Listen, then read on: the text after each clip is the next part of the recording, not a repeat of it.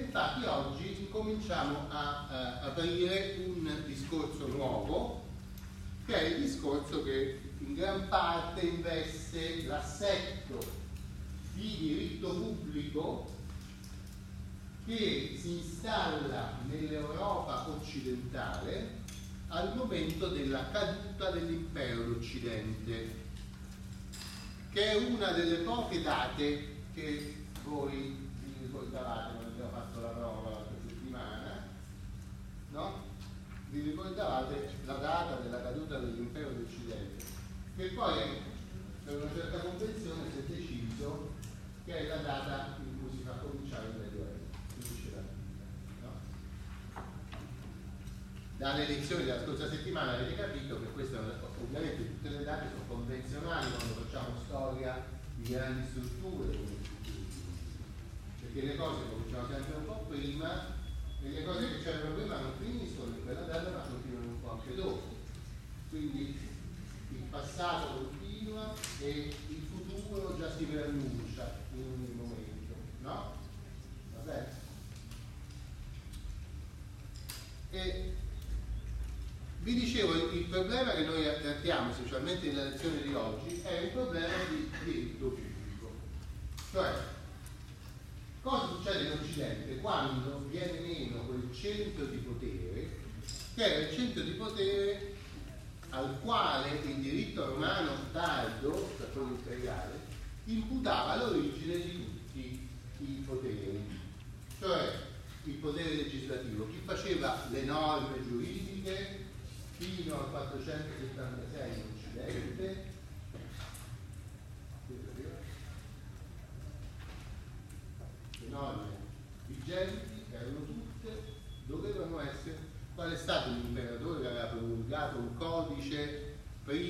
476. Mm? Teodosio, Teodosio II per la precisione, no?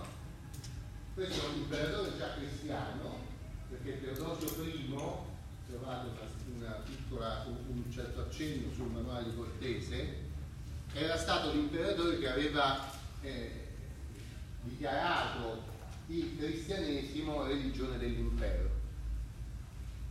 E quindi era molto pio e osservante, tanto che si assoggetta alla penitenza stabilita per lui dal suo vescovo che era Sant'Ambrogio di Milano. No? E questo configura un rapporto particolare eh, tra il, eh, l'impero e la Chiesa.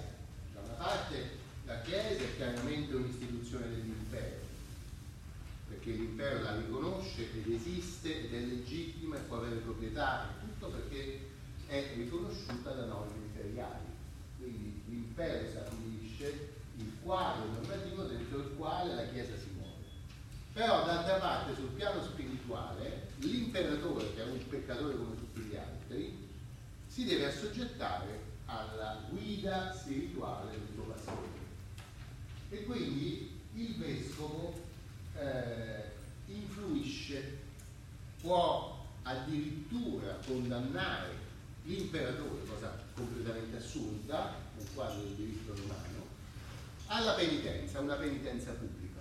Mm? Va bene? Può assoggettare. E il povero Teodosio I si assoggettò a questa penitenza, e questa è un'altra caratteristica occidentale, un dualismo di poteri che, poi parliamo un po' eh, più chiaramente.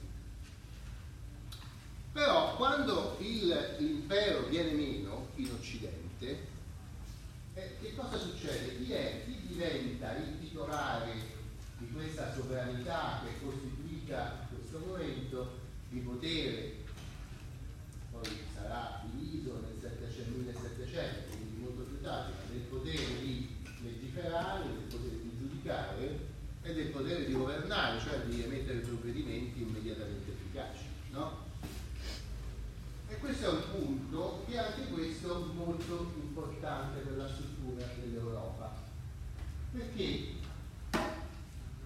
nel cataclisma che è provocato dalla crisi dell'impero, una crisi militare, no?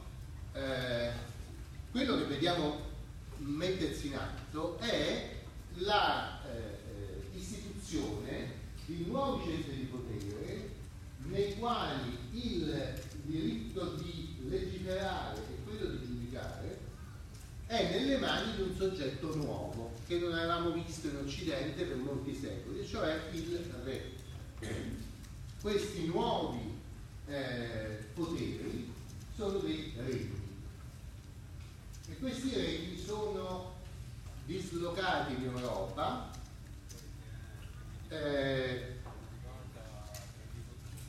più o meno rispecchiando una uh, distinzione che con evoluzioni, mutamenti geografici, topografici, di confini, è stata considerata alle origini delle nazioni europee.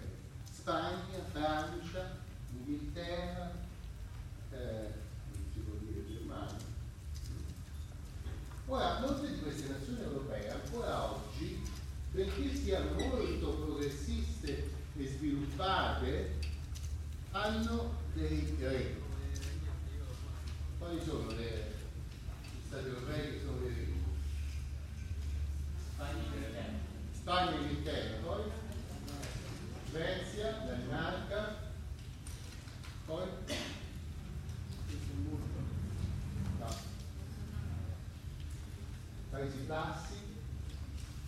Ora, voi non so se avete viaggiato, ma avete visto posti più moderni e più disinibiti, diciamo così, più capaci di innovazione dei Paesi Bassi, della Svezia, della Danimarca, no? Sono certamente posti dove la gente è conservatrice. Quindi sono pronti a qualsiasi innovazione. Pure l'Inghilterra, l'Inghilterra è stranissima perché allo stesso tempo è terribilmente conservatrice, però capace di sviluppi molto nuovi. No? Tutti questi posti che abbiamo, la Spagna un po' meno, la Spagna, però anche la Spagna, tutto compreso, ha iniziato da poco perché c'è avuto le dittature, eh, però è molto veloce nel, no? molto efficace. Invece quali sono gli stati europei importanti che non sono lì?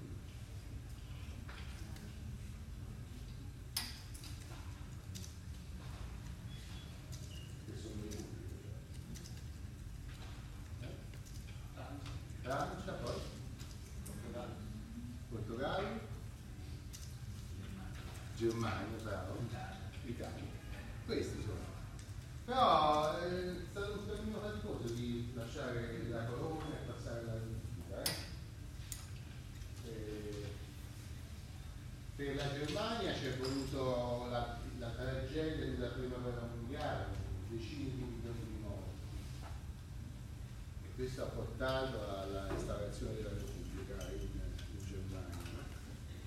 In Francia è stato molto lento, ci sono state c'è stata una piccola una repubblica di qualche anno eh, durante la rivoluzione, dopo la decapitazione del re, poi però sono tornati di nuovo al regno.